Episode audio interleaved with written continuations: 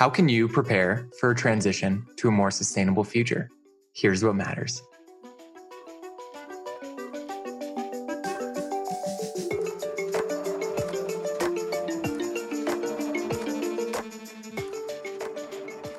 Live from our respective coronavirus social distancing outposts, I'm Lauren Goodwin. And I'm Robert Sarenbetz. And this is Market Matters from New York Life Investments. In this podcast, we, the strategists at New York Life Investments, will share insights from the multi asset solutions team. What we think matters as we manage investment solutions. That includes Mainstay's diversified portfolio series, including the Income Builder Fund, as well as bespoke solutions for our partners. By sharing perspectives and engaging with you, our listeners, we can all become better investors. Welcome, everybody. It is the week of April 5, and today I'm sadly without my colleague, Lauren, but don't worry, she'll be back next week. For now, I'm lucky enough to have a special guest on the program to help me out with today's show. And while she can never replace my co host, Lauren, I couldn't think of a more capable person to tackle today's specific topic. Amanda Kamisek, welcome to the program. Robert, thank you so much. It's great to be here.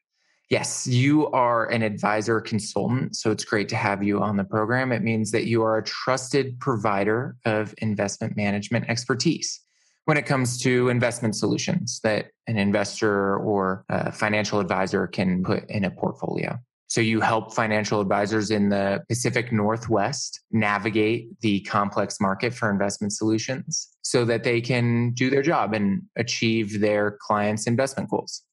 That's right. I partner with a number of advisors in the area to provide insight about what we're thinking from a macroeconomic level to portfolio construction to positioning within our different investment solutions. Yeah, that's great. And speaking of investment solutions, you've witnessed a surge in demand for ESG and sustainable investment strategies. Is that right? Yeah, that's correct. We've certainly seen the demand for ESG and sustainable investment funds grow at a record pace recently. In 2020, flows into sustainable funds reached 51.1 billion in the United States into both open-end and exchange traded funds. Wow, that is pretty significant. Absolutely. And to put it another way, Flows into sustainable funds represented 24% of overall flows into US stock and bond funds in 2020. Now, although investors pulled money out of open end funds broadly for the year, they did increase flows into sustainable open ended funds with 17.4 billion in flows across various categories. And however, it's important to note that ETF flows also grew substantially in 2020 as well. Right. A lot of investors entering the market either for the first time or seeing a tremendous buying opportunity during the pandemic. And we've talked about this on the show before, but just taking a step back, ESG investing is an acronym that we use to describe a set of non financial metrics on which we can evaluate a company. What is its impact to the environment? That's the E. What is its impact on society? That's the S. And how is the management team structured or governance, to put differently? The G. Amanda, can you talk a little bit more about those factors? Sure, Robert. Material ESG issues are strategic business issues that can affect financial performance for a company. Environmental issues include carbon emissions and climate change, and how a company handles these issues can impact their production costs and ultimately earn them a higher or lower valuation. Social issues include corporate culture and cybersecurity. How a company engages with its employees, the vendors it works with, and the broader community can all impact its reputation and ultimately how competitive they are. And governance includes executive compensation and board diversity. And this can impact a company from its share price to earnings potential. That's really well said. How do these issues make their way into an investment solution? Our global boutiques apply these characteristics as an additional assessment and risk management toolkit across the different companies that they're considering for both equities and fixed income. And the goal at the end of the day is to uncover companies with more favorable ESG characteristics that ideally have fewer hidden risks that will be more resilient to unexpected events like we saw when the global pandemic hit in the first quarter of 2020. So, back to your business then of advising financial professionals, why do you think there's so much demand now? Obviously, there's the pandemic, but why do advisors and investors want to incorporate ESG factors into a portfolio now? There's a lot of factors that play into this, but I think one thing that really stands out is that today's consumers are just much more aware of how the companies they're investing in and buying from stand on, on different issues like environmental and social issues. Investors are really demanding much greater transparency about how and why their money is invested. Now, there's this perception that by investing in sustainable strategies, you have this performance trade off or a sacrifice in returns in order to invest in companies following ESG principles. And we've seen that flipped upside down inside in a bit. Uh, yes, a, a common misconception, I'd say. Yeah, absolutely. So, I mean, during the first quarter of 2020, that market drawdown that I just mentioned that was driven by the COVID 19 pandemic, sustainable equity funds noticeably outperformed their conventional peers and really put that performance myth at rest. And the reason for that was that the companies that were more resilient during that volatile period had policies in place around environmental concerns, social concerns as it relates to their employees and protecting them from a health perspective, and governance concerns around board diversity and structure. And while investing in ESG companies isn't always a guarantee they will outperform conventional strategies, it doesn't mean that you're compromising performance. And with many social and environmental issues at the forefront of investors' minds this year and last year, I mean, this allowed them to really take action with their investment dollars. Yeah, and they certainly did take action based on those flows. And it's not a surprise to me, given everything you just talked about with the pandemic, that people are focusing more on these non financial metrics. But there is a light at the end of the tunnel in terms of the pandemic. So we're vaccinating about 3 million people per day in the US. And we're hopeful that we could reach herd immunity here as early as June. So looking ahead, I wonder what the drivers will be that propel this trend further. And I actually see three drivers that I think could continue to impact the market. And it really comes down to regulation, consumption, and government investment. On the mm-hmm. regulation side, I think about legislators. You know, we've seen the Federal Reserve establish a committee to oversee financial risks associated with climate change. And there's a big push in terms of disclosure and transparency by the SEC. On the consumption side of things, consumers are just demanding more transparency and they're becoming more cognizant of the impact that their purchasers have and, and what they can do with their wallet, the power that their wallet has.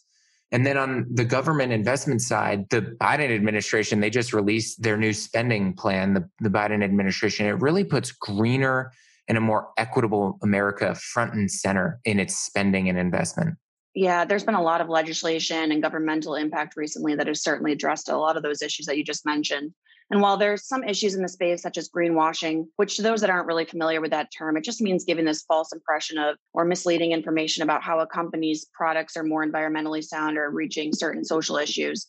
Many investors and financial advisors are thinking about those three things that you just mentioned and really just trying to prepare for a more sustainable future. And that recognizes that some companies and investment solutions may have an advantage in this environment as legislative and consumer preferences change. That's a really good point. And if the laws and demand for goods and services change, that certainly impacts the revenues and costs associated with a business or its bottom line, its profits. It does. Consumers are using their dollars to influence change, with almost 70% of US consumers saying a company's social reputation will influence their decision to buy a product or not. So that's pretty meaningful. Today, more than ever, their values driven consumer will boycott brands that are not aligned with their beliefs or avoid certain products due to their environmental impact. So you're absolutely correct. I mean, these concerns are changing the way that people both buy products and how they're investing their money. Mm. And businesses and investors and professionals must carefully navigate these changes because that ESG squeeze can happen at any point. So, selecting companies and investment goals wisely and preparing for the future incremental fund flows that might come. Absolutely. And 2020 really highlighted that link between capital markets and real world events. And investors want their portfolios to invest in companies that address issues like climate change, address public health issues, and social justice issues. We talk about that. That's the transition risks as we move to a greener future. Yeah, and, and, addressing the physical risks. I mean, 2020 was a record year for heat, hurricanes, wildfires, and that really highlighted the risks and high cost of climate change. And so I think that's why we're seeing a lot of action at the governmental level as well. And so we're seeing a lot of these government agencies respond to climate change concerns, trying to address the risk that climate change poses to financial assets.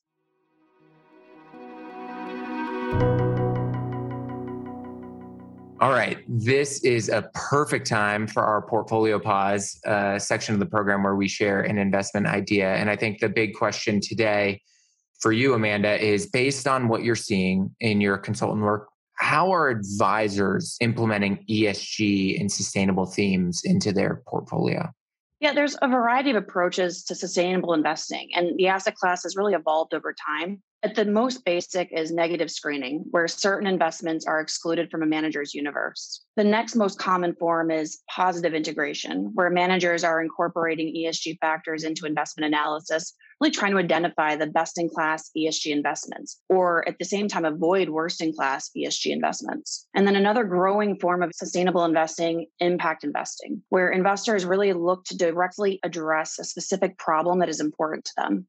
Mm, that's really important background. I'm glad you brought this up because we haven't really talked about this on the program yet. Uh, so let me just quickly summarize what you said because it described ESG investing as a spectrum with three main types of investing across that spectrum. First, there's negative screening, and that's been around forever. It's removing stuff from a portfolio that is toxic or that you don't like. Positive integration which often means selecting the best ESG companies in a sector or industry and avoiding the worst ones. And third, impact investing, as you said, and summed up nicely, is where an investor can directly address a specific problem that's important to them. Yeah, and you might see certain strategies that utilize a few of these different strategies, or maybe they're just using negative screening or incorporating positive integration. And you know, when investors are thinking about an ESG solution, we would say that there's two things they really want to think about. So, first of all, is this particular approach actually meeting their specific goals and what they're trying to accomplish? Because as we mentioned, there is a spectrum and different ways to do it. And secondly, whether the manager is truly skilled at identifying ESG issues and has that experience. So, to give you an example, we're able to leverage the experience of one of our European boutiques, and they've been investing in ESG for over 20 years. And what they're able to do is enhance the index creation process for one of the ETFs that they collaborated on with us. And this really provides investors access to their ESG research, dedicated company research profiles and analysis, but in the framework of a low cost, tax efficient ETF. Yeah, that's great. It sounds like there's certainly value to be added here in the active management space and research space. We're running a bit short on time, but I just want to squeeze in one last question. A lot of our listeners to our show they reach out and they ask us all the time about the recent performance of ESG and green investments. They want to know if it's gone too far too quick. They always want to know if they can still buy. So, in your opinion, Amanda, is it too late to join the trend and start investing their portfolios in a more sustainable way?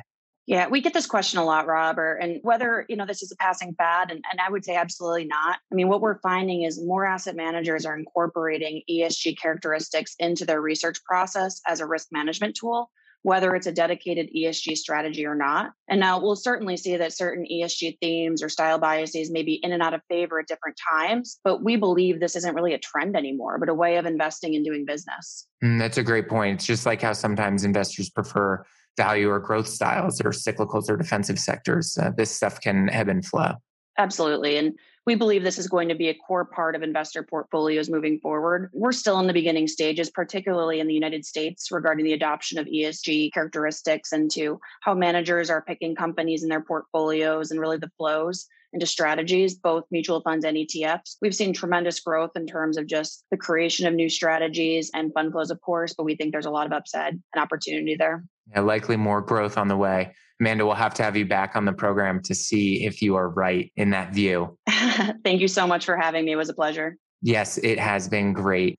Before we go, this week we might hear more on the administration's new fiscal stimulus and infrastructure plan, particularly if they will take a reconciliation process or if they will do it in a bipartisan way. But that's it for today. We'll be back next week for more Market Matters. Make sure you let us know what matters to you by finding us on social media. Just check out our pages, mine or Lauren's, on LinkedIn. And you can also follow our views on the website. That's newyorklifeinvestments.com and clicking the Insights tab. Until then, I'm Robert Sarenbetz. See you next time. Okay, y'all. One quick thing before you go impact investing and environmental, social, and governance managers may take into consideration factors that go beyond traditional financial information to select securities, which, as we discussed, could result in relative investment performance deviating from strategies or broad market benchmarks, depending on whether such sectors or investments are in or out of favor in the market. Further, ESG strategies may rely on certain values based criteria to eliminate exposures found in similar strategies or broad market benchmarks, which could also result in relative investment performance deviating. as always, there's no assurance that investment objectives will be met.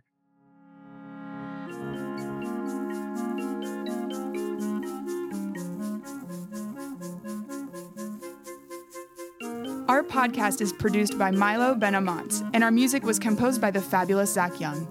I'll now read our disclosures from compliance. For more information about mainstay funds, call 1 800 624 6782 for a prospectus or summary prospectus. Investors are asked to consider the investment objectives, risks, and charges and expenses of the investment carefully before investing. The prospectus or summary prospectus contains this and other information about the investment company. Please read the prospectus or summary prospectus carefully before investing. There's no assurance that the investment objectives will be met. Past performance is no guarantee of future results, which will vary. All investments are subject to market risk and will fluctuate in value.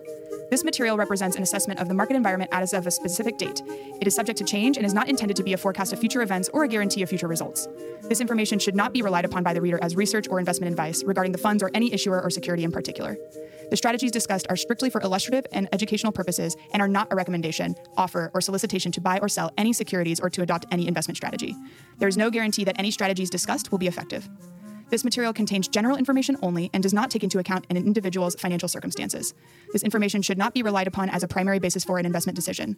Rather, an assessment should be made as to whether the information is appropriate in individual circumstances, and consideration should be given to talking to a financial advisor before making an investment decision. New York Life Investments is a service mark and name under which New York Life Investment Management LLC does business. New York Life Investments is an indirect subsidiary of New York Life Insurance Company, New York, New York 10010, and provides investment advisory services and products. New York Life Distributors LLC is located at 30 Hudson Street, Jersey City, New Jersey 07302. New York Life Distributors LLC is a member of FINRA SIPC.